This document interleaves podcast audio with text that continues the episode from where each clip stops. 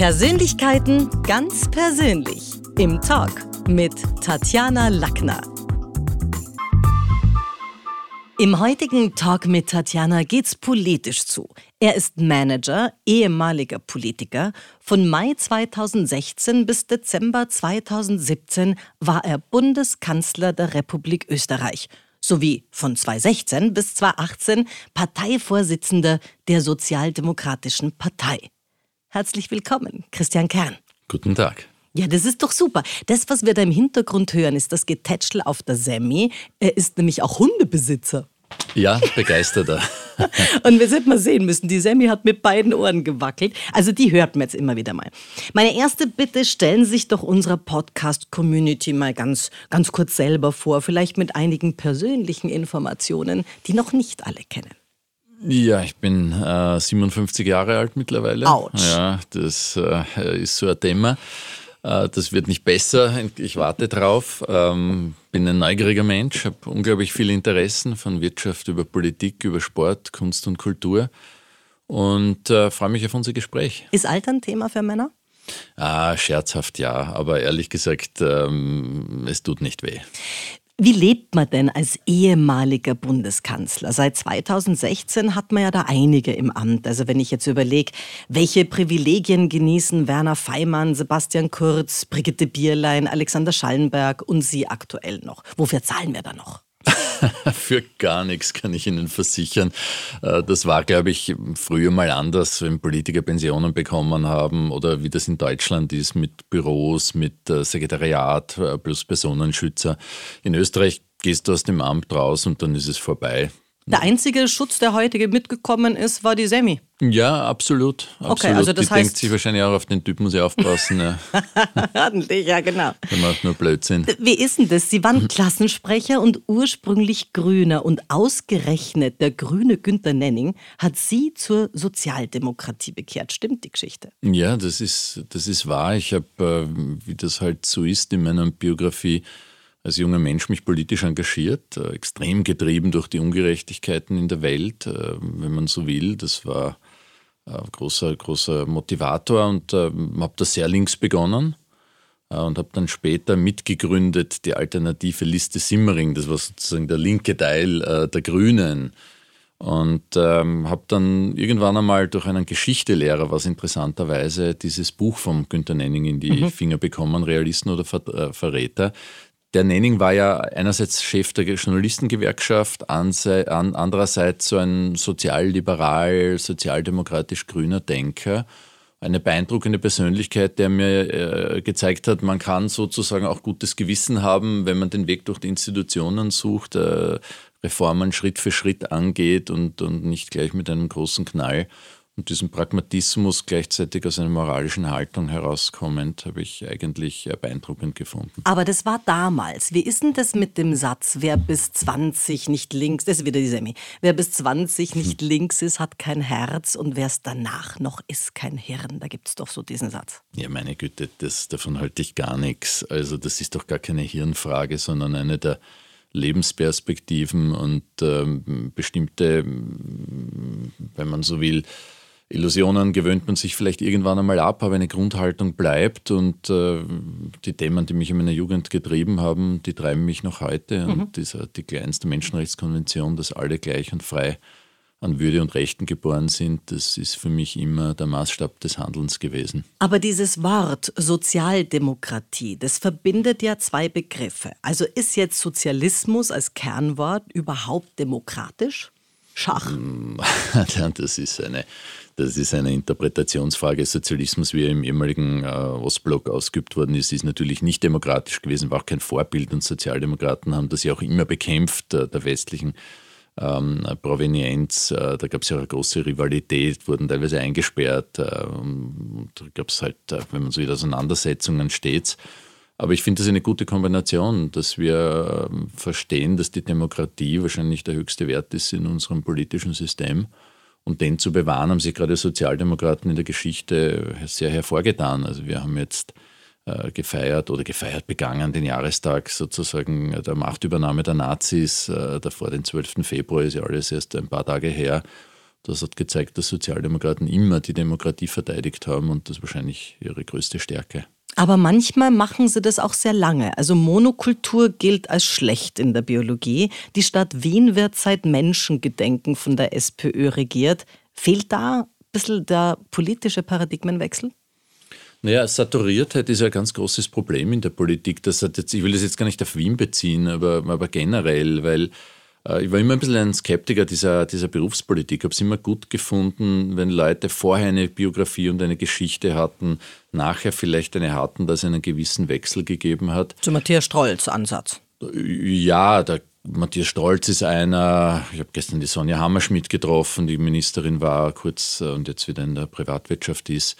Äh, gibt schon genug Beispiele, auch in Österreich. Und ähm, das Problem ist ja bei der Geschichte, dass wenn du zu lange dabei bist, ich habe so viele erlebt, die zynisch werden, für die das sozusagen nur Machtausübung la pour la ist und ein Spiel für sich, das man gewinnen muss, aber die das eigentliche Anliegen, dass man sich nämlich dafür einsetzt, dass das Leben der Menschen besser mhm. wird, äh, mitunter dann aus den Augen verlieren. Also es ist besser, wenn man schon zynisch war.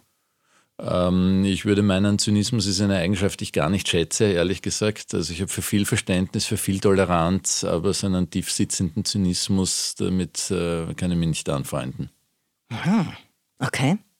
Ja, dann gehen wir mal zu was, ja, dann schauen Weil wir uns so eine Verachtung zum Ausdruck kommt, nicht? Also auch. Ähm ja, vielleicht auch eine Verachtung mit momentanen Situationen. Gehen wir halt mal in die Inflation. Also da liegt Österreich saftig höher als andere EU-Staaten. Was machen wir da jetzt momentan falsch? Also in einem Gespräch mit Arbeitsminister Martin Kocher vor ein paar Tagen, der hat gesagt, wir werden uns so bei 6, irgendwas einpendeln bis 2025, 26. Da ist ja dann schon fast Zynismus vorprogrammiert. Naja, ich glaube, Zynismus ist fast schon Verzweiflung. Das bedeutet das ja für viele Leute, weil äh, erstens einmal wurde er da heute falsifiziert, weil die Prognosen, die die Wirtschaftsforschungsinstitute heute vorgelegt haben, sind ja deutlich höher. Äh, wenn man sich anschaut, äh, Preissteigerungen etwa bei Lebensmitteln 17 Prozent im mhm. Februar.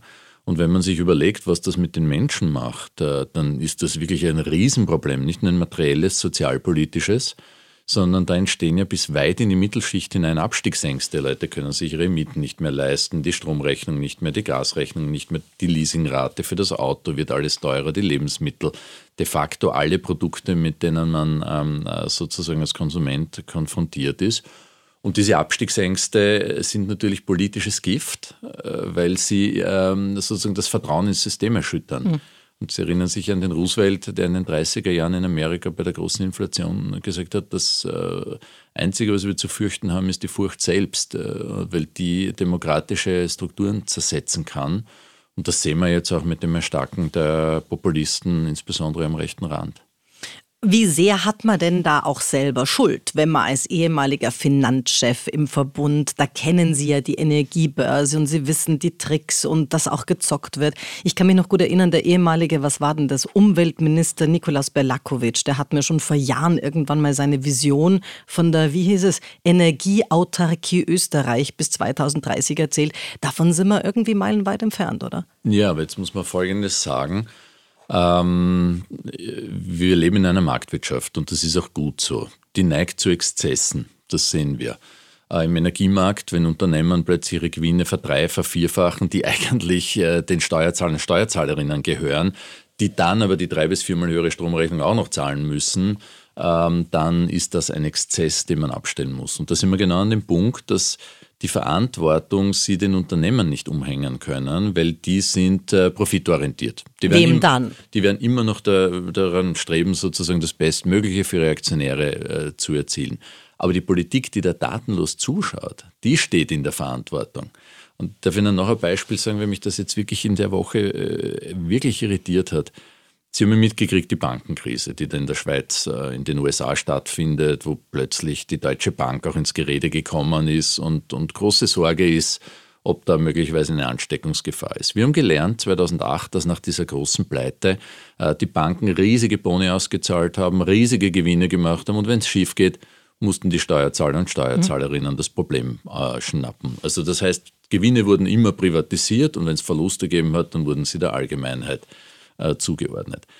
Ähm, morgen hat die BAWAG ihre Generalversammlung, eine österreichische Bank. Und ich habe mit Interesse gelesen, äh, dass der Vorstand in den letzten beiden Jahren sich sage und schreibe 80 Millionen Euro an Gehältern auszahlt. Äh, der Vorstandsvorsitzende 20 Millionen. Und das Ganze wird auch noch verkauft mit wir haben eh auf 20 Prozent äh, verzichtet.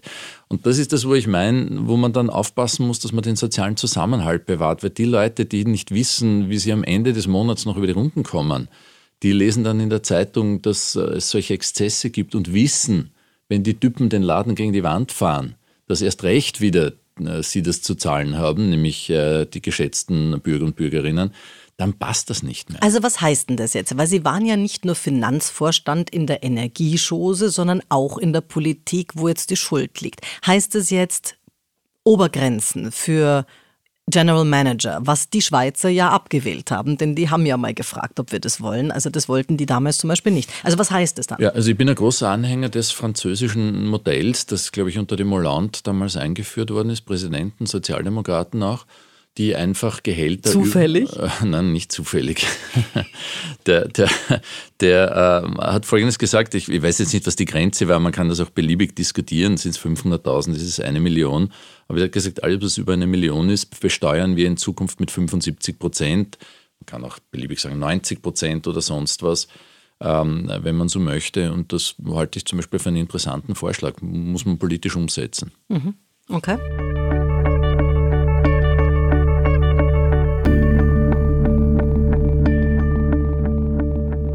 Also nochmal Energie gefragt. Die Droge unserer Gesellschaft heißt Strom. Wie konkret sorgen Sie persönlich vor? Sind Sie so ein Urban Prepper? Nein, ich glaube auch nicht an das, äh, an das Blackout. Äh, ähm, natürlich ist das immer Warum ein nicht? Wir sind doch allein in dem Jahr angeblich schon zweimal vorbeigeschrammt, weil zwischen ja. Portugal und Rumänien die Netze und Verbindungen wackeln, oder? Also ja, also erstens einmal in den Netzausbau investieren ist natürlich klug und das muss man machen und das muss man europäisch machen und da haben wir uns in Europa viel zu lange in nationalstaatlichen äh, Orgien ergangen und grenzüberschreitende Leitungen nicht gebaut. Nur ich habe immer ein bisschen den Verdacht, äh, das zieht man heran, um Veränderungen damit zu verhindern, um zu sagen, okay, Schatz, es ist alles so gefährlich, wir müssen leider hohe Tarife verlangen und wir können leider an unserem Geschäftsmodell gar nichts ändern. Inwieweit ist auch das ähm, ein Demokratisierungsprozess, weil inwieweit müssen wir die dezentrale Produktion und Speicherung von Energie fördern, ganz massiv äh, am besten auf jedes Dach eine Photovoltaikanlage, in jedem Spach, in, in jedem Keller eine Batterie. Und in Wahrheit, wenn das passiert, verlieren natürlich die großen Energieversorger an Macht und wirtschaftlichen Einfluss. Deshalb hassen die das oder wollen das nicht. Äh, aber das, das muss die Zukunft sein. aber ist es nicht in Wirklichkeit eine Frage, dass wir langsam mal überlegen müssen, wie können wir Strom transportieren? Denn wir hätten ja, also wenn ich jetzt mal die Idee nehme, Solarpaneele, äh, also da können wir ja, ich weiß nicht, den afrikanischen Kontinent und die Wüsten pflastern damit de facto. Die Frage ist ja immer nur, wie kriegen wir es von dort nach Rotterdam zum Beispiel? Also es geht doch immer um den Transport ja, von Strom. Wobei ich rede jetzt vom eigenen Hausdach und dem eigenen Keller, da haben wir wahnsinnig viel Potenzial, wenn Sie sich die ganzen Flächen, die schon versiegelt sind durch Fabriken, Fabrikshallen, durch Hausdächer anschauen. Hm.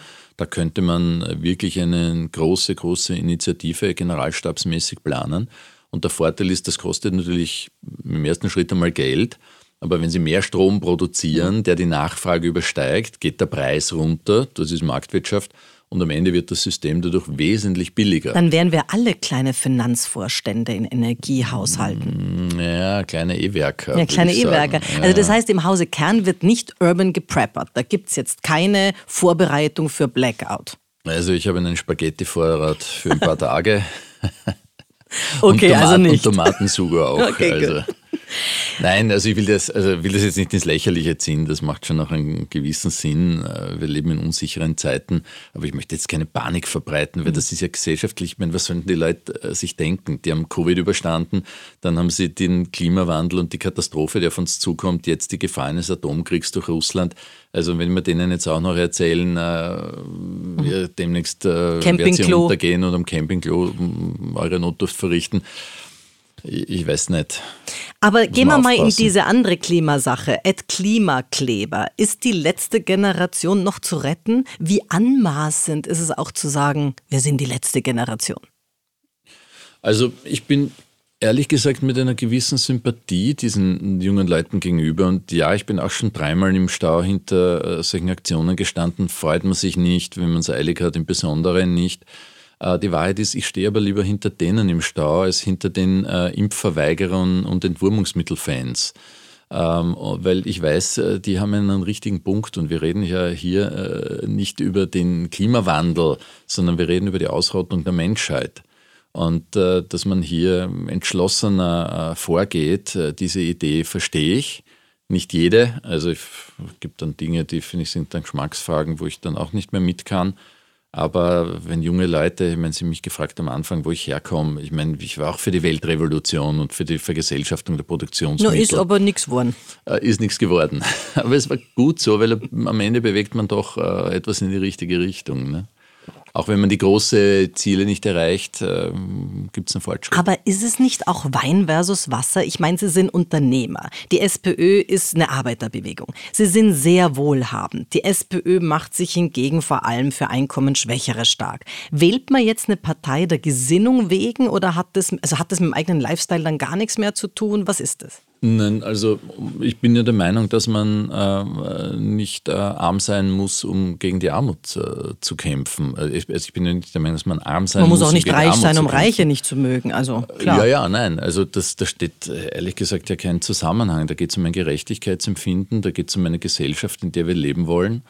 Äh, ich glaube, die Reichen haben gutes Interesse daran, äh, dass alle anderen auch auskommen können und ihnen nicht die Scheiben aus Verzweiflung einschlagen. Äh, ich glaube, das sollte Konsens in unserem Land sein und das war es ja auch, weil äh, wir haben ja in Österreich eine relativ gerechte Gesellschaft, einen relativ guten Sozialstaat, mhm. ein relativ gutes Pensionssystem. Noch. Äh, ja, Sie sagen es. Äh, aber ähm, ich glaube, auf dem kann man ja aufbauen und muss nicht in Verzweiflung geraten. Und das waren Sozialdemokraten. Und im Übrigen, wenn ich das sagen darf, wenn Sie sich die Geschichte der Vorsitzenden anschauen, von Viktor Adler, Otto Bauer, der wichtigste Ideologe, später dann Kreisky, ähm, das sind ja alles Leute des bürgerlichen Milieus. Mhm. Ich komme nicht aus einem bürgerlichen Milieu. Alles, was ich habe, habe ich mir selber erarbeitet.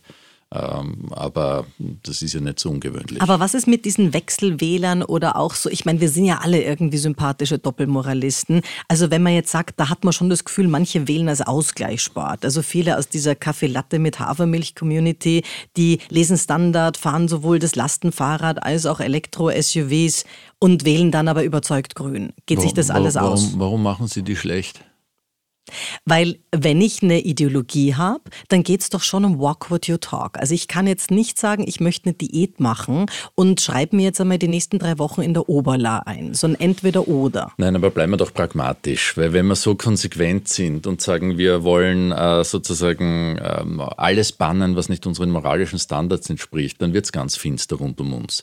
Dann sind die Läden leer, in denen wir einkaufen, dann äh, gibt es keine Autos mehr auf der Straße, weil wir wissen, äh, wo das Erdöl herkommt, wir wissen, wo die Textilien herkommen, ähm, wir wissen, äh, wie sozusagen, wie ungerecht äh, Arbeit bewertet wird in Regionen, wo wir, wo wir sozusagen in den Wertschöpfungsketten äh, tief drinnen sind. Also vor dem Hintergrund, glaube ich, muss man da auch eine pragmatische Position haben und sagen, wir müssen einen Schritt nach dem anderen machen und dafür sorgen, dass das Weltbild, das wir haben, durchgesetzt wird.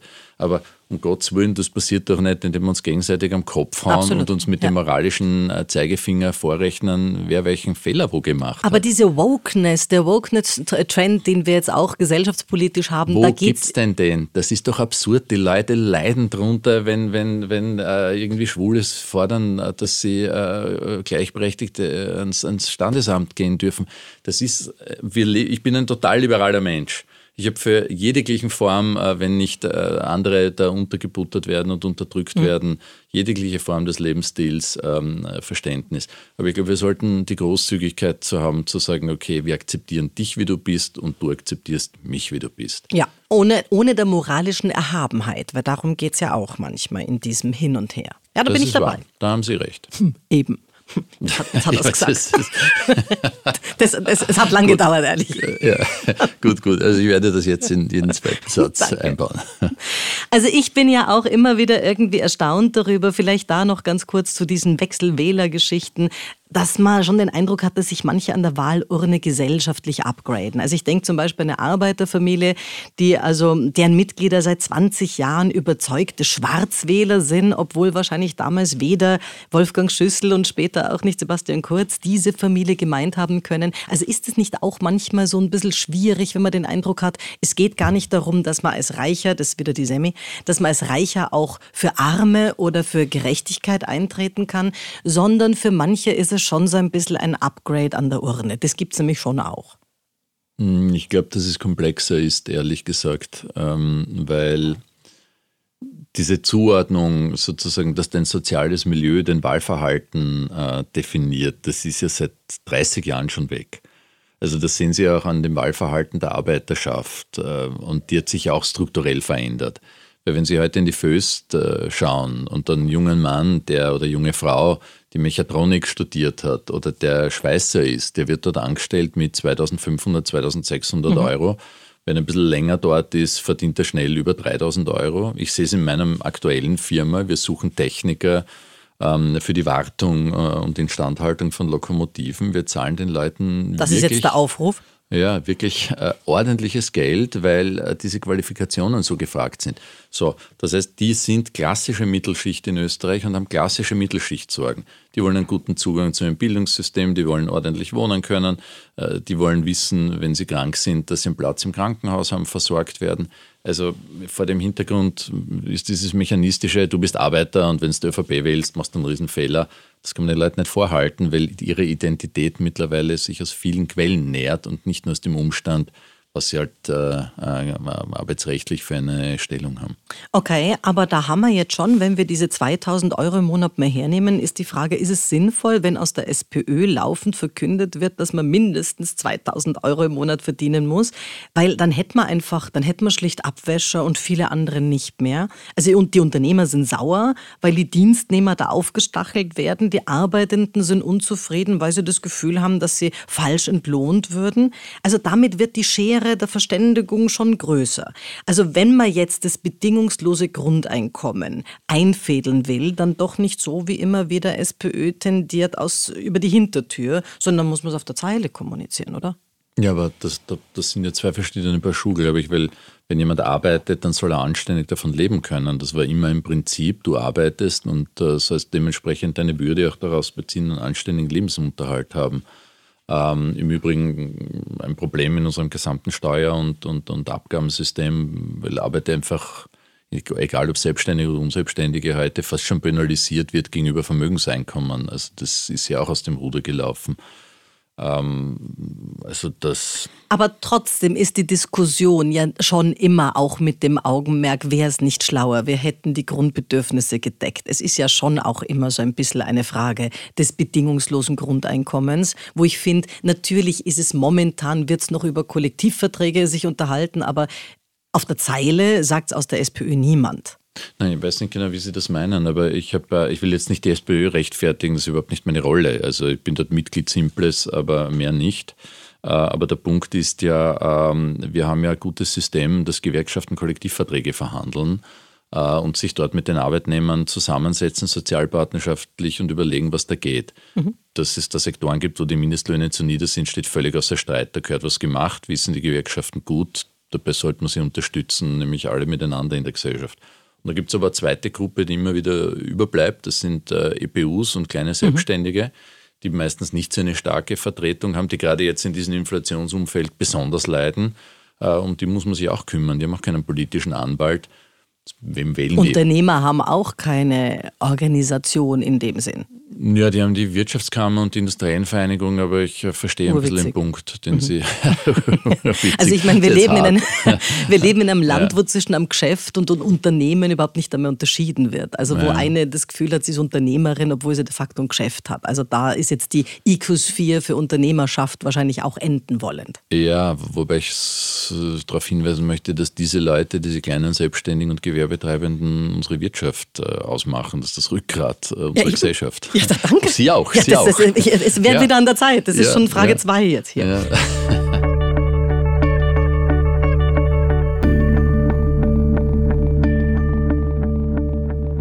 Den Menschen geht's europaweit schlechter und dennoch sind die Sozialdemokraten in Sinkflug. Warum? Das müsste doch jetzt eigentlich die Zeit sein, wo genau das gefragt wird.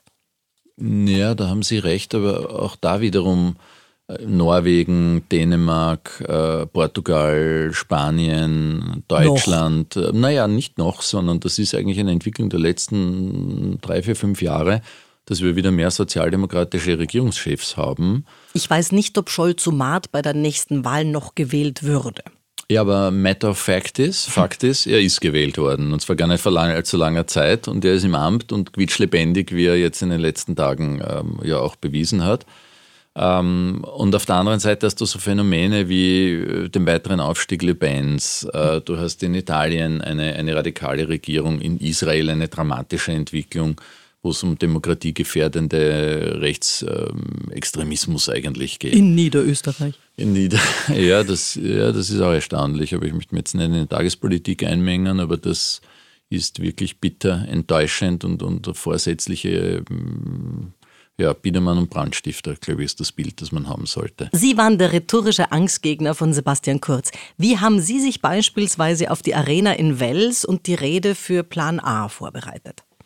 Also ich muss sagen, die war ein bisschen atypisch, weil meine normale Methode ist gewesen, dass ich versucht habe, das, was ich weiß, was mir wichtig ist, auf einen Zettel zu kritzeln und ein Redekonzept zu machen mit meiner eigenen Handschrift. Dann war ich meistens unzufrieden, habe es einmal, zweimal, dreimal gemacht, viermal.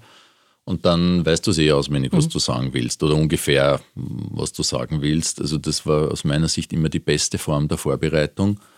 Wales war natürlich äh, damals eine Landmark-Rede. Ich glaube, die hat zwei Stunden oder so gedauert in der Größenordnung. War Und für die österreichische Innenpolitik ein, ein Novum in ja, der Form? War eigentlich als 40 Minuten geplant, aber wir haben da lange, lange inhaltlich gearbeitet, lange, lange uns mit den Inhalten auseinandergesetzt und ich habe dann versucht, den Leuten zu sagen, was ich mir denke. Da gab es aber die, ähm, da haben wir vorher schon ein, ein, ein Skript gemacht. Äh, das äh, mein Freund Rudi Fussi mit mir gemeinsam äh, bearbeitet und erstellt hat. Ich habe es dann immer wieder korrigiert.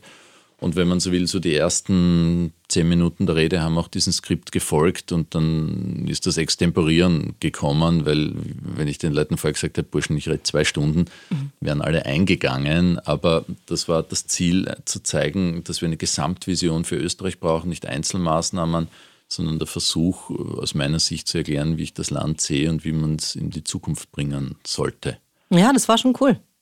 Es hat ja. Lob gegeben und das war auch irgendwie neu. Und da kommt aber jetzt die Frage, gerade aus der SPÖ hat man in der Ära Kurz immer wieder gehört, und das bin ich auch oft bei Interviews gefragt, wann ist der wirklich so ein guter, guter Rhetoriker? Ich konnte es ja fast nicht mehr hören. Aber immer wieder kam da die Geschichte, na gut, der ist halt auch gecoacht. Also bitte niemand würde einem Nationalspieler im Fußball vorwerfen, trainiert zu sein. Haben da nicht manche Politiker ihr professionelles Handwerk, das da jetzt beziehungsvollerweise im Mundwerk liegt, irgendwie falsch verstanden? Na, ich finde das auch völlig legitim, wenn das Leute machen, aber ich meine, ich bin im Parlament gesessen, in der ersten Reihe als Oppositionsführer und habe mir die Regierungsbank angeschaut und das war dann teilweise wirklich albern. Die haben alle dieselben Handbewegungen gehabt, alle dieselben Wörter verwendet. Ja, schlecht gecoacht. Wo ich mir dann gedacht habe, Freunde, mhm. irgendwie habt ihr ihr Leben auch noch. Ähm, äh, ich muss gestehen, ich war ein bisschen die, Gegenthese, weil äh, Wales war ja eine wunderbare Geschichte, ich weiß noch äh, super gut, damals war der Bundesgeschäftsführer, der Georg Niedermühlbichler, der hat das alles vorbereitet. Und wir haben uns bewusst für Wels entschieden, weil dort hat ein Freiheitlicher den Bürgermeistersessel gewonnen. Wir waren dann bei der Nationalratswahl dort die Nummer eins wieder, aber, aber Van der Bellen hatte auch die Mehrheit dort. Aber äh, das war so ein Battle, Battlefield, wenn man so will, Battleground. Und ähm, der, der, Georg hat mir immer gesagt, du, die Bühne wird so und so sein, schau dir das einmal an. Und ich habe gesagt, ich habe jetzt keine Zeit mehr, die Bühne anzuschauen, der Bühne sein, da steht der Pult hin und genug Wasser, trinke immer viel dabei und dann, dann, dann wird das schon werden. Und dann bin ich in diese Halle gekommen und ich habe geglaubt, mich trifft der Schlag, mhm. weil die Situation und die Anordnung war, dass du in der Mitte standst und auf allen vier Seiten. Wie beim Frauenwrestling. Ja. Äh, das habe ich noch nie gesehen. Äh, und das ist natürlich schon, da fühlst du dich plötzlich wahnsinnig nackt, wenn du überall die Blicke hast. Und ich weiß noch, wie in der Sekunde die Nervosität plötzlich ähm, ganz heftig war und ich dann wirklich für einen kurzen Moment echtes Lampenfieber hatte. Und der Georg hat gesagt, was ist mit dir, warum, warum habt ihr so eine Bühne gebaut? Seid ihr verrückt? Er hat gesagt, du, ich habe es dir versucht, seit drei Wochen zu sagen.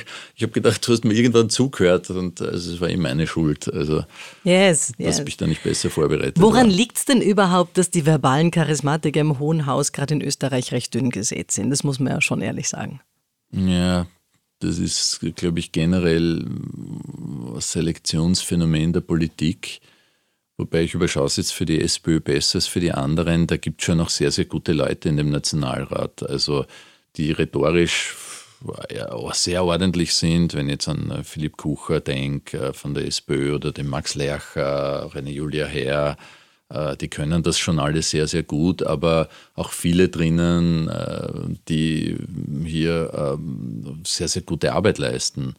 Also das Niveau ist besser, als man vermutet. Okay, gelegentlich sieht man es ja mit dem ORF ein und hat das Gefühl, no, wieder haben. Frames. Das ist jetzt unfair. Frames Lügen wurden bedauerlicherweise zum Standardinstrument in der Politik. Wo endet jetzt die Wahrheit? Weil Frames heißt ja auch Atmosphäre schaffen und sind so Halbwahrheiten auch schon Lüge. Also das Wort Flüchtlingswelle oder Klimakrise, welcher Frame ist jetzt wahr? Ich glaube, da gibt es Nuancierungen. Ähm, aber es stimmt schon, dass, dass die Lüge zu einem politischen Instrument geworden ist, spätestens mit Trump. Und äh, in der weiteren Folge mm, natürlich dort seinen Siegeszug gefeiert hat. Was mir immer wahnsinnig auf die Nerven gegangen ist, äh, ist die Form der Inszenierung. Ich habe einmal gesagt, 95 Prozent der Politik ist Inszenierung. Wenn zum Beispiel der Bundeskanzler mit dem Innenminister zur bulgarischen Grenze fährt, sich in den quasi Kampfanzug schält und mit dem Feldstecher schaut, ob die Flüchtlinge kommen, dann ist das eine rein sinnlose symbolische Handlung, weil daraus gar nichts äh, erwächst. Und, ähm, Aber noch kulinarischer, als wenn Putin das Hemd auszieht also, und auf dem Pferd sitzt. Ja, ja, aber das ist alles Symbolpolitik. Hm, und äh, mein Punkt ist ja gewesen, ich habe seinerzeit, äh, ich weiß noch gut, einer der großen Debatten, weshalb wir wahrscheinlich auch die Wahl damals nicht gewonnen haben, war, wie gehen wir mit Flüchtlingen über die Mittelmeerroute um? Und der Kurz hat damals gesagt, wir machen quasi einen Zaun im, im Ozean. Und ich habe gefunden, das ist, das ist der größte Vollholler, den ich je gehört habe. Sein populistischer Da ist er, Vollholler. der Vollholler. Ja, und das, ich habe völlig recht gehabt, weil es ist nie, es ist vorher nichts passiert, nachher nichts passiert. Aber die Leute haben gesagt, super, der will die Flüchtlinge da vom, äh, ins Meer zurückdrängen und der kehren das Weiche. Ähm, Gibt Bananen äh, am Westbahnhof aus. Genau, genau. So ungefähr war dann äh, diese Frames.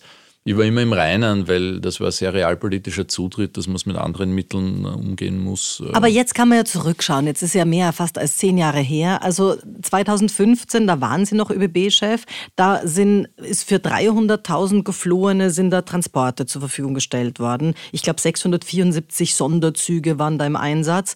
Zudem ist organisiert worden, dass wir Zehntausende Übernachtungen in Bahnhofsgebäuden der ÖBB und so wie schaut denn das heute aus, zurückblickend, das Thema Migration? Was ist geglückt und wo liegt es europäisch, aber ganz klar auch im Argen? Also erstens einmal zu dieser Aktion 2015 stehe ich wirklich aus hundertprozentiger Überzeugung. Also wir haben Troubleshooting dort betrieben, damit äh, die, die Leute, die da wirklich gedrängt waren in diesem Bahnhof Kelle, die mit Wasserwerfern beschossen wurden, dass die einigermaßen äh, würdevoll sozusagen da, da ankommen konnten. Ähm, aber die Wahrheit ist, Sie haben natürlich recht, weil äh, großartig gelernt haben wir nicht aus den ganzen Geschichten, weil wir wissen, wir haben ein Problem mit dem globalen Süden. Äh, na logisch, wenn es Hungersnöte in Afrika gibt, äh, dass das Migrationswellen äh, produziert. Logisch, wenn es Kriege gibt, dass das Migrationswellen produziert. Aber logisch ist vielleicht für die Bürgermeisterin von Calais oder von Marseille, das ist eine Bürgermeisterin, die, also wirklich zu wenig, weil das ist schon heavy, wenn man mal nach Marseille oder nach ja, Calais fährt. Ja, aber ich sage Ihnen, an der Stelle ist es auch wahnsinnig schwer, damit umzugehen. Das Problem fängt viel früher an. Wenn man lang, das war ja auch 2015 die Situation, da gab es Trockenheit, Dürre, Hungersnöte, politische Aufstände in Syrien. Naja, äh, das haben wir gewusst zwei, drei Jahre vorher und es ist nichts passiert. Und jetzt wissen wir wieder, was sich in äh, Nordafrika abspielt.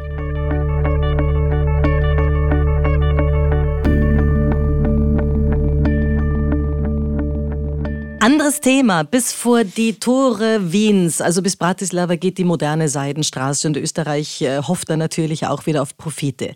Auf der anderen Seite, niemand kann Xi Jinping wirtschaftlich die Daumenschrauben anlegen. Es gibt da keinen Druckhebel, der ja, die Macht Chinas irgendwie bewe bewegen würde oder so, von, wegen Menschenrechte und Co. Unterschätzen wir die diesbezüglichen Gefahren? Na, ich glaube, was wir gelernt haben, ist, dass wir äh Abhängigkeiten reduzieren müssen. Das ist die Lektion des Russlandkriegs in neuralgischen Faktoren. Das betrifft Rohstoffe, das betrifft Energie, es betrifft aber auch bestimmte Produkte wie zum Beispiel Chips oder Zukunftstechnologien wie Wasserstoff, Batterien ähm, und ähnliches. Aber das heißt nicht, dass wir die Zusammenarbeit, die globale, auflösen können, weil unser gesamter Wohlstand hängt daran. Und wenn Sie sich überlegen, was wir lösen müssen, zum Beispiel äh, Frieden auf der Erde zu schaffen oder den Russland-Ukraine-Konflikt zum Beispiel zu befrieden oder dem Klimawandel entschlossen entgegenzutreten, wie soll denn das ohne China, wie soll denn das ohne Indien funktionieren? Also wenn wir die isolieren und sagen, wir wollen mit euch gar nichts mehr zu tun haben, dann wird das Konsequenzen haben für uns. Wir haben das auch bei Covid gesehen das ist die Welt dieser Dorf geworden. Und wenn wir nicht kooperieren über alle Grenzen hinweg, werden wir unsere Probleme nicht lösen. Ja, nur da muss man doch auch ehrlich sagen, das, was China beeindruckt, sind Erfolge. Und wenn man es jetzt mal aus der chinesischen, also geopolitisch aus der chinesischen Brille sieht, dann ist Europa eine herzige östliche Insel ganz vorne rechts. Ja, also das ist natürlich nicht aus unserer Sicht wir Europa, sondern wir sind verschwindend.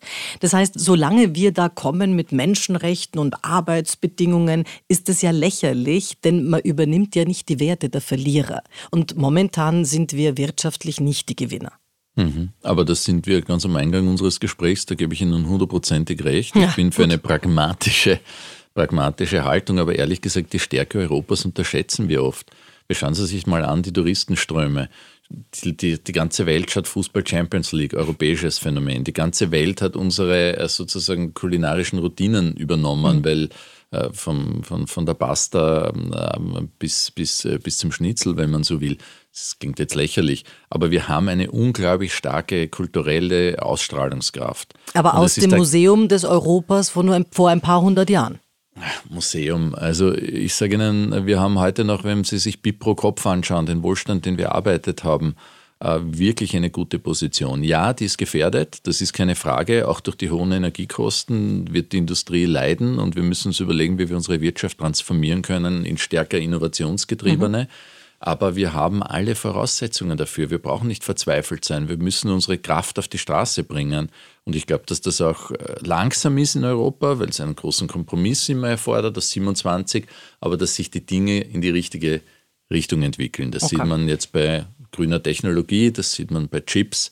Äh, wir sind Vorreiter bei der CO2-Bepreisung. Und wir sind das Altersheim der Welt.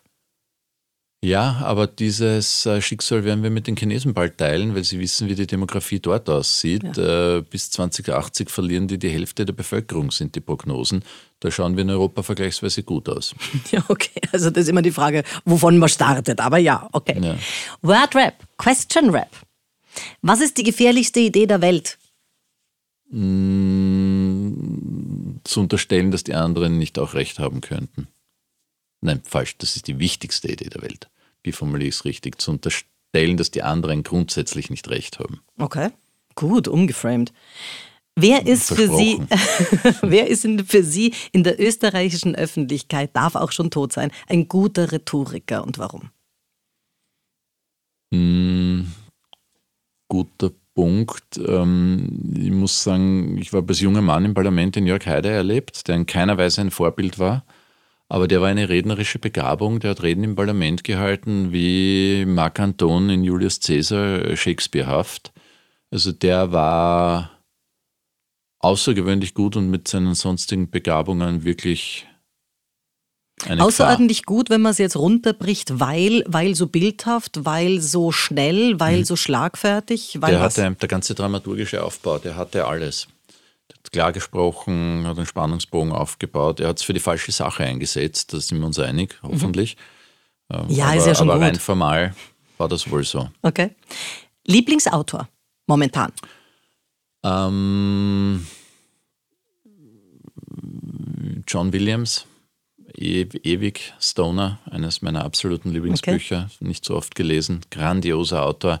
Äh, apropos Julius Caesar, der hat auch äh, das Augustus geschrieben, mhm. aber eines seiner Bücher. Ja. Okay.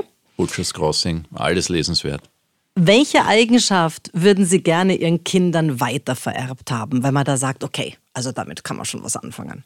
Mm, die Neugier. Mhm. Ich glaube, das ist eine tolle Geschichte, wenn man das hat. Man sieht jeden Tag fantastische Dinge, die einen überraschen und begeistern. Und er schaut mich an. Imagine. Was haben Sie an sich kultiviert? Ähm, was ich gelernt habe in dieser politischen Zeit, ist äh, zu verstehen oder ein Satz, äh, der da lautet, mäßige den Urteil. Sei nicht so schnell in der Einschätzung und in der Taxierung von anderen Menschen. Warum? Was ist da cool dran? Ich glaube, dass man sich oft irrt, dass man oft dem ersten Anschein folgt und hinter der Oberfläche sich ganz andere Phänomene verbinden. Und das hat auch mit Toleranz zu tun. Mäßige den Urteil. Nicht immer glauben, man weiß es. Und äh, besser als alle Es klingt so ein bisschen nach, ich bin jetzt 57. Also es hat da schon auch einen Altersaspekt, oder? Ich äh, bin biologisch, wie ich von meinem Arzt weiß, 41. nein, nein, das ist ein Privatarzt, oder? Das ist bezahlt. Also gut. nein, nein, der ist super objektiv. super objektiv. Kennt sich voll aus.